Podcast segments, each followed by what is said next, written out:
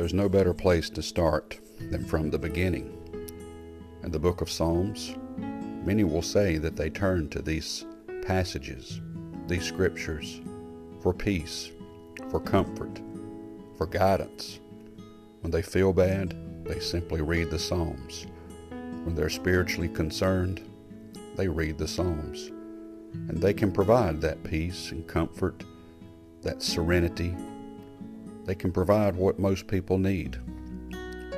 They can also be very convicting and very challenging. And the first one does just that. It provides an ability for us to compare and contrast who we are, whether we're godly or ungodly. And that's fairly important. Psalm 1 starts off Blessed is the man that walketh not in the counsel of the ungodly, nor standeth in the way of sinners, nor sitteth in the seat of the scornful. And then it goes on to give the positive highlights of who the godly are.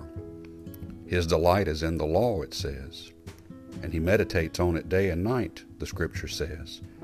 It says that he will be nourished as a tree planted beside the river, and his fruit will be brought forth, that his leaf withers not, and he prospers. But then here comes the last statement, the last few statements. The ungodly are not so, but are like the chaff which the wind driveth away. So, in other words, the ungodly do not delight in the law of the Lord, do not meditate day and night, are not planted by the river, do not flourish, do not bring forth fruit in their season, their leaf withers, and they don't prosper. So the psalm is very clear. Which one do we need to be? Godly or ungodly? I think verse 6 clears it up. For the Lord knoweth the way of the righteous, but the way of the ungodly shall perish. Read the Psalms, especially the first one, and see how many of those things you delight in and fit you. We all need work. We all have room for improvement.